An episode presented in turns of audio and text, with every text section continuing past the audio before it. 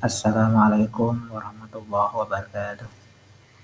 Di sini saya akan menjawab soal nomor 2 tentang ceritakan sejarah perkembangan dan perjalanan teori perencanaan dari abad 19 hingga saat ini. Dan soal B menurut kamu dari sekian banyak teori perencanaan, manakah teori perencanaan yang cocok diimplementasikan pada pembangunan di Indonesia saat ini? Jelaskan alasan kamu. Mari kita kaji satu persatu.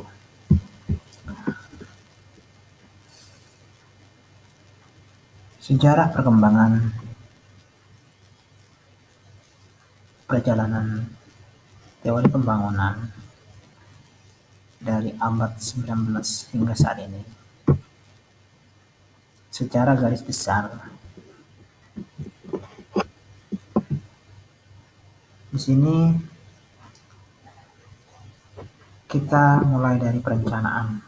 Yang dimaksud dengan perencanaan adalah penyusunan atau pembata, pembataan tahapan-tahapan aksi untuk mencapai tujuan. Perencanaan atau tata ruang wilayah. Perencanaan berkaitan dengan pengambilan keputusan, pembuatan kebijakan, manajemen proyek. Secara garis besar, pengembangan ilmu perencanaan di dunia mempunyai tiga era atau durasi. Yaitu durasinya adalah sektor pertama sektor perekonomian yang mendominasi dan juga ada teknologi. Era tersebut dimulai dari 80 sebelum masehi sampai 100 eh 1790 sebelum masehi yaitu di eh, era pertanian. Selanjutnya 1790 sampai 1970 itu industri, era industri. 1970 sampai sekarang dimaksud dengan era informasi. Era 80-an itu eh, termasuk di teknologi pertanian. Era 1970 teknologi mesin, mesin industri dan transportasi. Sedangkan era 1970 hingga sekarang eh, di situ teknologi sudah menggunakan teknologi informasi. Penyebaran informasi uh, pada abad 80 sebelum masehi itu terbatas. Sedangkan uh, 1970 lebih luas but still takes time. Sedangkan era 1970 hingga sekarang informasinya luas cepat bentuk digital dan internet.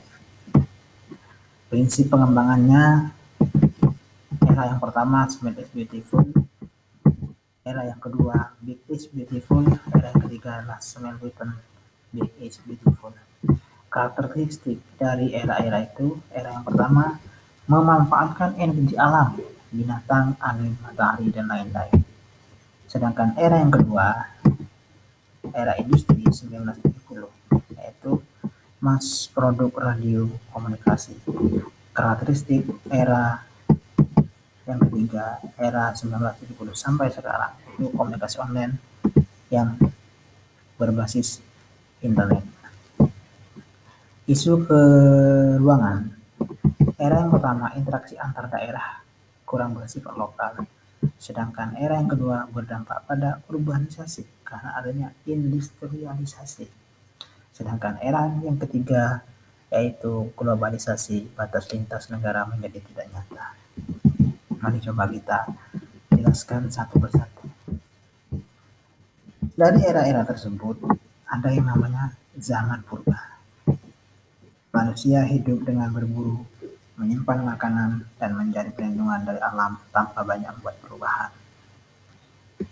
Mulai produksi makanannya sendiri dengan bertani, bercocok tanam, dan berternak. Mulai membangun rumah secara berkelompok, mengembangkan kehidupan pedesaan periode perayaan zaman perunggu.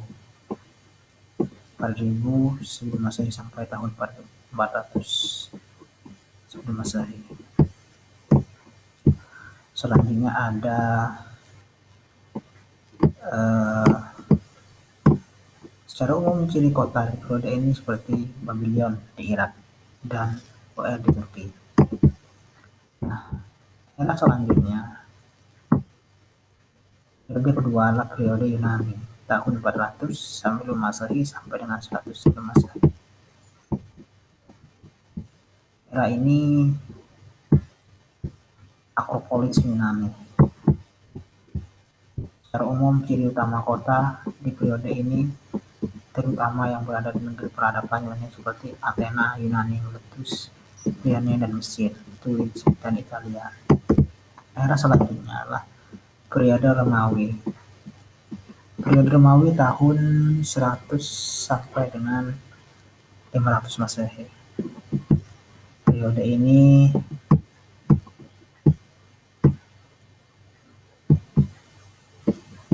eh, pemerintahannya berada di pusat kota, simbol kekuatan pemerintah.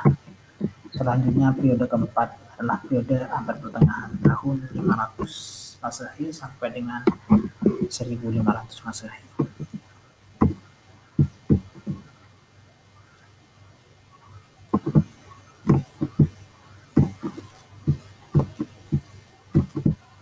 Era yang kelima atau eh, periode yang kelima adalah Renaissance dan Baroque tahun 1500 Masehi sampai dengan 1800 Masehi. Kan fajar ilmu pengetahuan ditemukannya bumi misiu di era Renaissance memiliki motivasi hidup yang berbeda dari era sebelumnya. Beberapa ciri bisa diambil dari kota Elansi adalah bentuk kota binata, binat bintang dengan jalan bercabang di titik pusatnya. Periode selanjutnya adalah periode industrialisasi tahun 1800 Masehi sampai abad 20.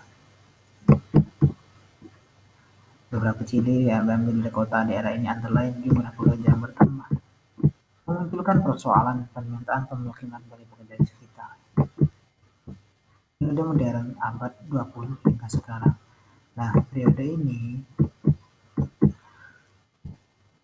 secara umum masa ini memiliki peradaban ekoteknologi, kemajuan teknologi, kompleksitas masalah menjadi super kompleks dan tingginya urbanisasi. Nah, secara singkat, masa di masa eh, yang telah dijelaskan secara singkat tadi bisa diringkas lagi. Ada masa kompleksitas perencanaan pendekatan perencanaan.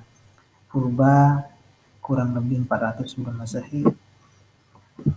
Yunani 400 sampai 100 sebelum masehi. Abad pertengahan medieval abad 500 sampai 1500 masa peralihan Renaissance 1300 sampai 1700 revolusi industri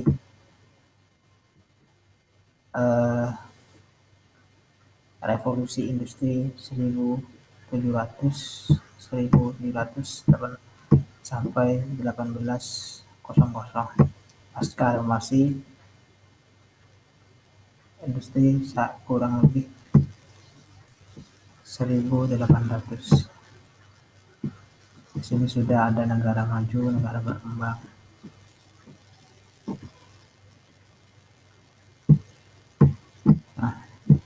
di negara itulah sedikit sejarah tentang uh,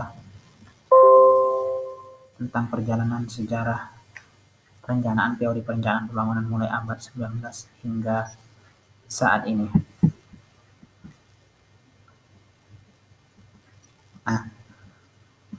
Mari kita jawab soal nomor 2 atau B. Dari sekian banyak teori perencanaan, manakah teori perencanaan yang cocok diimplementasikan pada pembangunan di Indonesia saat ini? Jelaskan alasan kamu. Nah, dari sekian banyak teori yang saya amati dari tadi, eh, teori pembangunan yang sangat bagus digunakan di Indonesia menurut saya adalah uh,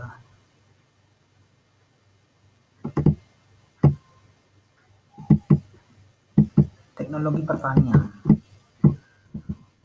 Menurut saya sangat bagus untuk diterapkan di Indonesia karena di Indonesia adalah negara yang sangat uh, luas sangat luas dan sangat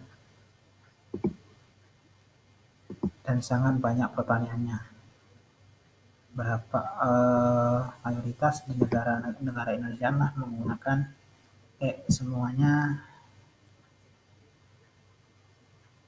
kebanyakan di kampung-kampung itu bertani. Jadi ketika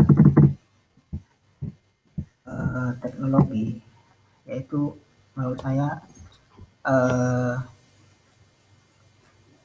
teori yang sangat cocok menurut saya lah di era pertanian dan di era informasi di mana di situ keduanya dikolaborasikan antara kecanggihan teknologi dan kekayaan alam. Itu sangat bagus menurut saya di uh, implementasikan untuk pembangunan di Indonesia karena Indonesia sebagai negara agraris yang bagus pertaniannya banyak jika dikolaborasikan dengan teknologi informasi yang ada sekarang dengan menggunakan kecanggihan teknologi digital itu sangat luar biasa. Tapi untuk saat ini Indonesia masih kalah dari negara-negara maju dan negara-negara maju seperti Tiongkok, eh, negara-negara yang ada di luar yang sudah memanfaatkan teknologi-teknologi eh, untuk mengembangkan sebuah pertanian. Uh, mungkin cukup sekian untuk soal nomor dua sejarah perjalanan sejarah yang bisa saya ceritakan tentang sejarah perkembangan teori perencanaan mulai dari abad 19 hingga sekarang. Kurang dan lebihnya, akhiran, Assalamualaikum warahmatullahi wabarakatuh.